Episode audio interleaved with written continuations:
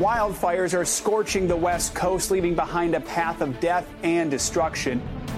Forecasters call it a bomb cyclone. Winds of 150 miles per hour. Tens of millions of Americans are dealing with dangerously high temperatures, with many areas hitting triple digits. Scientists say climate change is worsening flooding around the world. This is going to get really ugly really fast here. This is Ben Adler of Yahoo News and the Climate Crisis Podcast. Today we are joined by Benjamin Strauss, President and CEO of Climate Central, organization that distills climate science for the public. He's talking to my colleague David Knowles about sea level rise. David, what was the most interesting thing to you about it? You know, I'd seen a, a quote from Ben where he talked about the fact that four feet of sea level rise has already been baked into our future. And that was a really striking figure to me, given the fact that we've really seen anywhere from eight inches to a foot of sea level rise so far since the 1880s because of the amount of greenhouse gases that have been put into the atmosphere. That that's what the resulting sea level rise has been so far. It's easy to in the sea level rise when you look at that subject. It's easy to feel like a few millimeters a year is not such a big deal. Well, unfortunately, as Dr. Strauss put it, there's a whole lot of melting that's going to happen in the coming decades. And that is something that we can't avoid now. So, what we're really doing is we're projecting out into the future and we're saying, hey, unless we get a hold of temperature rise and we freeze that or we cut emissions, we're going to see a remaking of our coastlines, a remaking of our cities, and it's going to be a problem that's going to affect millions and millions of people around the world. It's going to set off a migration like we've never seen. So these are big issues, and it's a hard one to talk about. I, I did a series for Yahoo on sea level rise affecting places like Miami Beach and New York City. And a lot of it is looked at almost like speculation of the of what's going to happen. It is unfolding right now before us, but I don't think we can quite get our heads around how big the change is going to be. And Ben and Climate Central have been working on that problem and they've put forth visualizations of what it's going to look like to be in places like, you know, Santa Monica or downtown London or Philadelphia or portions of Texas and what those places are going to look like when this sea level rise really does come to pass. And so that's the subject of our interview is looking at our sea level rise future.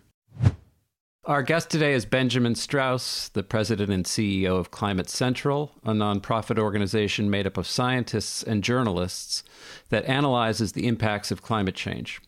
Ben has also published numerous studies on sea level rise due to global rising temperatures and has testified before Congress about what lies ahead for the United States. Ben, thanks for joining us. Thanks so much for having me.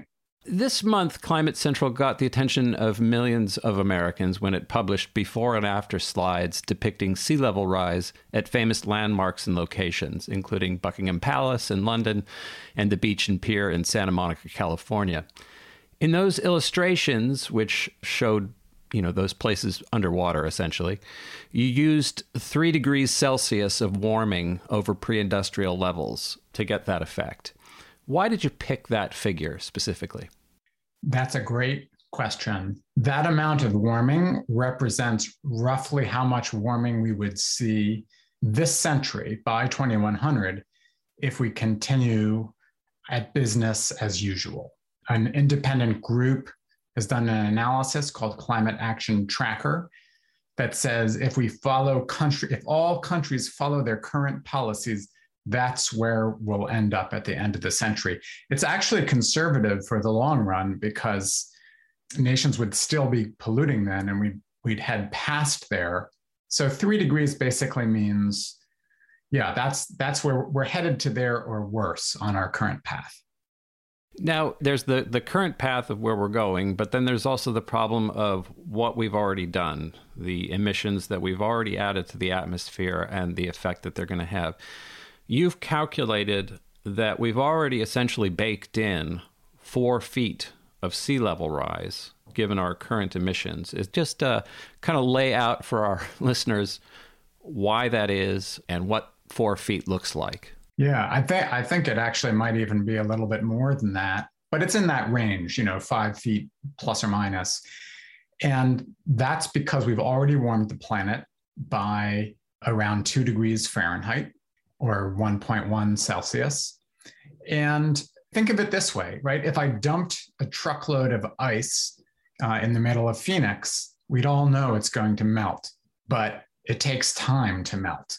And the same thing is true for the big ice sheets on Greenland and Antarctica and glaciers around the world. We turned up the thermostat. We've already he- heated the planet by a couple degrees, but they've only begun to respond by melting. And that's why we have all this extra sea level in the pipeline.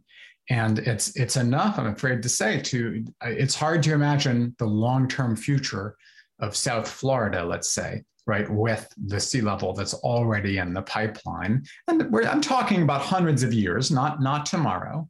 Um, it could take hundreds of years to unfold, but we're a little bit past the point of no return for some of our coastal places.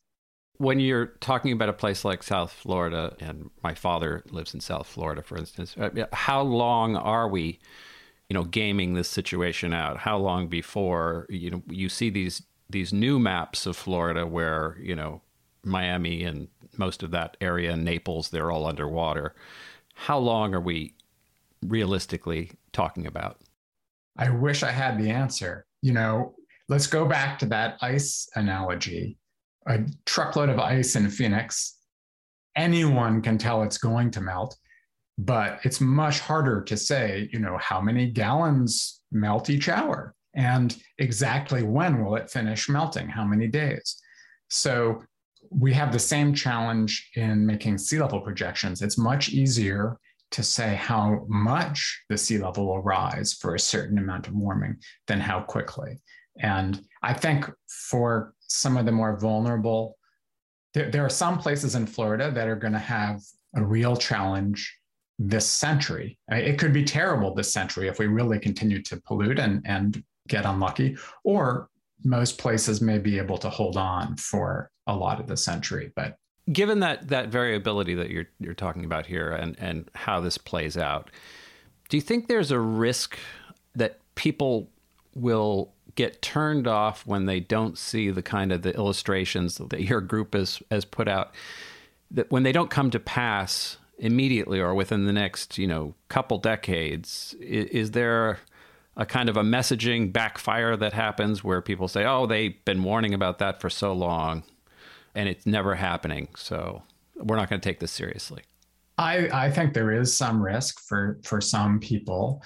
At the same time, uh, most of the uh, uh, you know Florida is already experiencing problems today. You don't have to go into the future, right? Uh, Miami Beach is spending half a billion dollars to raise roads and put in pumps uh, Miami is spending a similar amount of money, and it's just the beginning.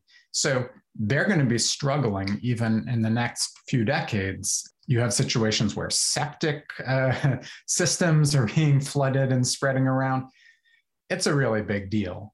Every once in a while, we do a project with this longer term perspective, like the one we just launched. And it's really targeted to help us all think as we have these climate negotiations happening in Glasgow, and world leaders are trying to decide what's our level of ambition. The idea is to say, look, these are the stakes. You know, our collective legacy to our grandchildren and their grandchildren, and really for hundreds and thousands of years, is going to be to, you know, drown all these coastal places or to save them. And, and how do we want to be remembered in the history books and trying to reach that leadership level of, of legacy and long-term picture? part of the problem here with, with sea level rise and getting people to kind of take it seriously is that, you know, since 1880, the seas have risen by, you know, roughly between eight inches and a foot, depending on where you are. all the recent projections are warning of several feet of sea level rise over the coming decades. Can you talk a little bit about why it is that we're going to see this rate of rise increase so dramatically over the coming decades? Yeah, I'd, I'd say that the um, main estimates are right now are between two and three feet by the end of the century. Mm-hmm. And we've already observed accelerating sea level rise globally and uh, accelerating melt in Greenland and Antarctica. So that the projections show more rise in the 21st century than the 20th. It's very consistent with really what, what we're observing at tide gauges around the world and, and from satellites. And then just a little bit of modeling and projecting the future as well. There's kind of a delay that happens with people where they, they can't visualize something until they're until they are visualizing it, until they're seeing it with their own eyes. This year, uh, the past couple years, we've seen these extreme weather events play out, and it seemed to direct and focus a lot of people's attention on the fact that, hey, oh, this climate change thing is not some problem of a distant future, but it's playing out right now. And polling bears this out. Are you a little bit worried that by the time people come to understand the sea level rise portion of this, that you know what we've already baked in will be even much more extreme than what we're worried about right now just because this it takes a little bit longer for that ice to melt in in the center of phoenix as you put it. I, i'm very worried about that. And that's precisely why we create these images right is to try and give a more immediacy to it it's a fine line to walk because we don't want people to feel like this is happening tomorrow that's not the prediction. But it is important to, I, I think, get the deepest understanding we can across of, of what the stakes are. I don't think there's ever been a time in human history when we've been able to make such a large impact for the future for so long, right? And know it. Like we know that what we do in this decade is going to have effects that last for hundreds and, in fact, thousands of years. It's a huge burden, but it's also a real opportunity to make a difference in terms of how the person on the street responds, though, right? Having it in your face right now is much more influential. And I understand that. I sometimes think that the job of climate communicators, right, it's to put climate change stickers everywhere they belong as much as possible because stuff is happening all around us really every day that's being affected by climate change. People need to understand that. And it's a little bit of a race between the perception of the public and how bad things get because there's so much inertia, so much momentum in the system. And I, I suspect a lot of people also feel like, hey, if stuff gets really bad, well, then we'll really mobilize, right? Then we'll fix it. We'll figure out a way. But unfortunately, when the pollution stops, the problem is not going to stop. It's just going to stop getting a lot worse, but it will last at the level that it is, and maybe even increasing a little bit further for hundreds and thousands of years. So it's a really challenging spot for us all to be in.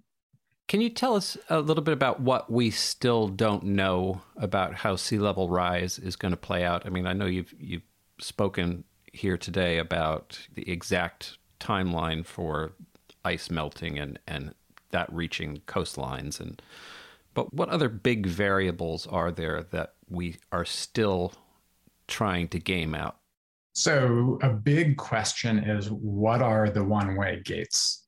There, you know, the con- you've got all of this ice on Greenland and Antarctica, right? And that's where the biggest amounts of sea level rise could come from. And a bunch of that ice is in glacier and ice sheet systems that flow out to the ocean. And part of what makes them come out to the ocean faster as it's getting warmer and there's more melting. But part of it is just flow, right? A glacier is kind of a river of ice that moves as a solid. And a lot of those glaciers that end in the ocean, they're called marine terminating glaciers, are slowed down by what you might think of as ice dams or corks. Mm-hmm. And exactly what, you know, sometimes it's a big ice shelf that's floating on the ocean and just kind of providing resistance against the flow of the glacier out to the ocean. Sometimes it's literally the kind of connection of the glacier with bedrock below sea level, you know, because there's, a, let's say, like a little ridge in the bedrock, right? Um, mm-hmm. A thousand feet below sea level. So if we destroy these ice dams, if you destroy one of these dams, then you've crossed through a one way gate. And that ice is going to flow, the ice in the whole ice sheet system is going to flow out to the ocean. Even if we, you know, engineered a way to cool down the world to like take the carbon back out of the atmosphere in the future, it's still a one-way gate. So we don't understand yet, you know, have we already crossed through some of those one-way gates?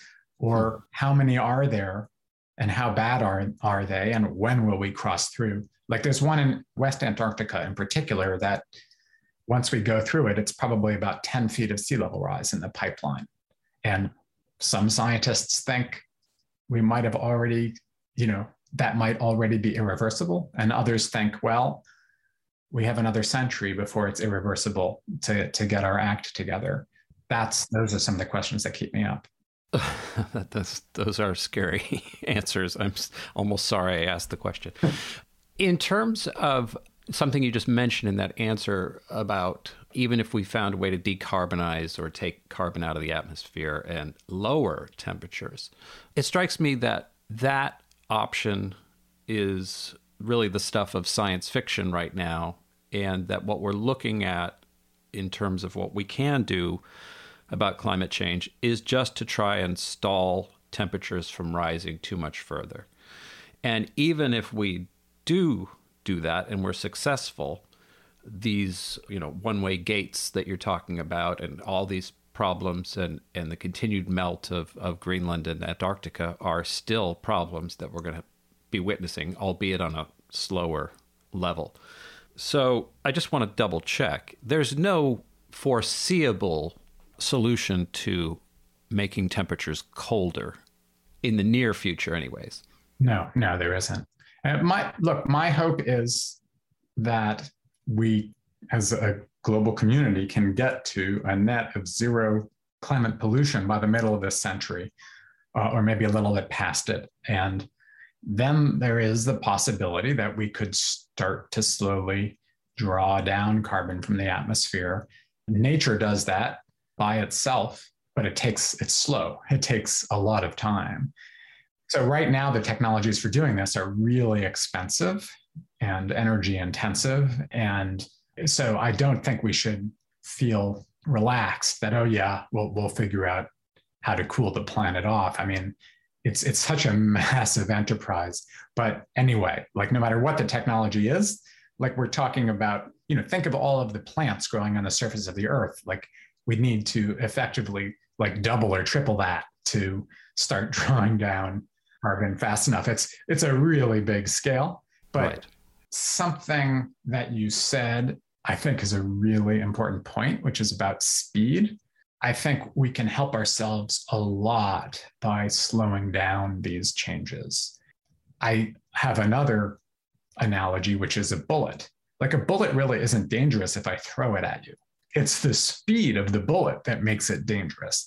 And really, it's the speed of climate change that makes it dangerous.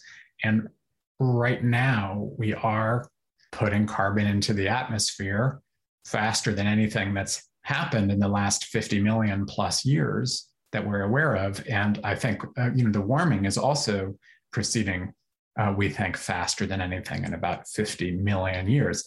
Like we're talking since the dinosaurs, and if we can just slow it down, we'll give ourselves and for that, you know, plants and animal species more of a chance to adapt to change if we can slow it down. On that score about, you know, uh, about what to do and how to slow it down, the United Nations Climate Conference in Glasgow is right around the corner. How optimistic are you that the signatories will be able to forge a meaningful agreement that can buy us more time? What's your going in. Yeah, I mean, what's your um, over under? I, am not sure that I, you know, I have any more insight into that than any, any person on the street. But You know, I will say that from the perspective of the United States going in, I know that President Biden and the administration really want, uh, you know, as represented by John Kerry and the talks, really want to be ambitious and mm-hmm. to encourage other nations of the world to be ambitious. And it's going to be really hard to do if in the United States we don't have some form of legislation or policy either in place or you know imminent that that's going to be a big step in our own effort right it's it's kind of hard to go to the world and say hey you know everyone cut your emissions a lot if we're not doing it mm-hmm. and and so i think and the united states still has a pretty big leadership role in the world. I'm afraid it's diminished over the last five plus years but we have some influence. And so what we're able to bring to negotiations may affect the overall outcome. And that's going to depend on whether there's any announcement you know from from congress hey we're we're moving forward with a bill that's addressing climate in an important way mm-hmm. or not. You um, testified in in 2012 before congress and you gave out specific warnings about the number of homes that could be at risk from sea level rise um, and how you know illustrated how maps were going to need to be redrawn. Do you think that today's lawmakers are any closer to getting the message on climate change, or are we getting closer to that kind of consensus that would give us an agreement heading into a Glasgow, or are we still far away from it? I do think that the split between the parties is pretty tragic on this point, at least the public split. I sometimes think, I, I, really look forward to the day when both Republicans and Democrats acknowledge that we have a serious problem and fight bitterly about how to address it, right? But I think of the situation as almost like two fire chiefs looking at a house with smoke just pouring out of the windows and debating about whether there's a fire. Like they shouldn't be debating about whether there's a fire. They might have a disagreement about what to do, uh, how to put it out. That's fine. Although I hope they resolve that disagreement quickly and then act, right? Mm-hmm. And that's that's where we are with the parties. I hear from people that I speak with that behind closed doors, a lot of Republican legislators, you know, in uh, in the Senate and in uh, the House, say, "Oh yeah, climate change is a big problem. I recognize it, but I feel a little trapped about being, you know, I, I can't, I haven't figured out how to act on that in a way that will protect me politically. Mm-hmm. Uh, so I also, when we look at public opinion, um, Americans more and more recognize that the climate is changing and are concerned about it. There was a huge jump in that recognition over the last six months. And strong majorities of Republicans and independents favor clean energy solutions, a wide range of them, and think the climate is changing. The majority isn't quite as big there. If you look at polling kind of inside the Republican Party, younger Republicans really recognize the climate is changing and are concerned about it. So I expect there will be generational change. I mean, there just will be change. It's going to be even more obvious than it was this summer that our climate is changing and it's hurting us as time goes on the question is how quickly will we get to that change? And mm-hmm. it, it, would it would be a shame if it takes a lot longer um, than where we are right now. There are some possibilities that you know things like how we live on our coastlines may be forced to change even before legislators act. For instance insurance companies and banks you know banks may stop issuing 30 year mortgages and they already are reconsidering that in places like miami beach uh, you know, in, insurers may say, you know, even with a foot of sea level rise, that that brings hurricane danger to a, a fine point that we're not willing to go beyond. We're we're not going to issue policies for those people. Does your organization reach out to anybody, any industry leaders or figures, and and give them the expertise that hey, this is this is really serious, or or do you think they're already doing that on their own? Well, I, I think a lot are increasingly doing this sort of thinking and work on their own because the risk is real and, and it's affecting their bottom lines and their forecasts. we don't get into any kind of advocacy like, you know, there should be this bill or business, you should take this particular action, except to highlight the threats and potential solutions. And in fact, a lot of businesses do come to us and use our materials, use our data and our maps. And we're glad to see that. Um, you know, we see the same thing from, from government and many other sectors. If you do the average, right, there's in the first like five or 10 feet of vertical elevation change above the high tide line in the United States, there are about 100,000 homes per inch, right? So they add up in little pockets around the whole coast. So absolutely, this is already hitting home. There, there are already many communities or blocks where the flooding is so frequent that it, it has totally destroyed the value in, in certain homes and areas or is strongly affecting you know, business and access to businesses like in downtown Annapolis and, and a bunch of other places. So yeah, nature on kind of human supplied steroids is going to force our hand here. Okay, well, Ben, thank you so much for joining us. Uh, it's an important conversation to have, and it's important to be realistic about the threats. And uh, I think that the work you're doing is is really helping people to understand what those risks look like. David, thanks so much for having me. I, I really appreciate your attention to this issue.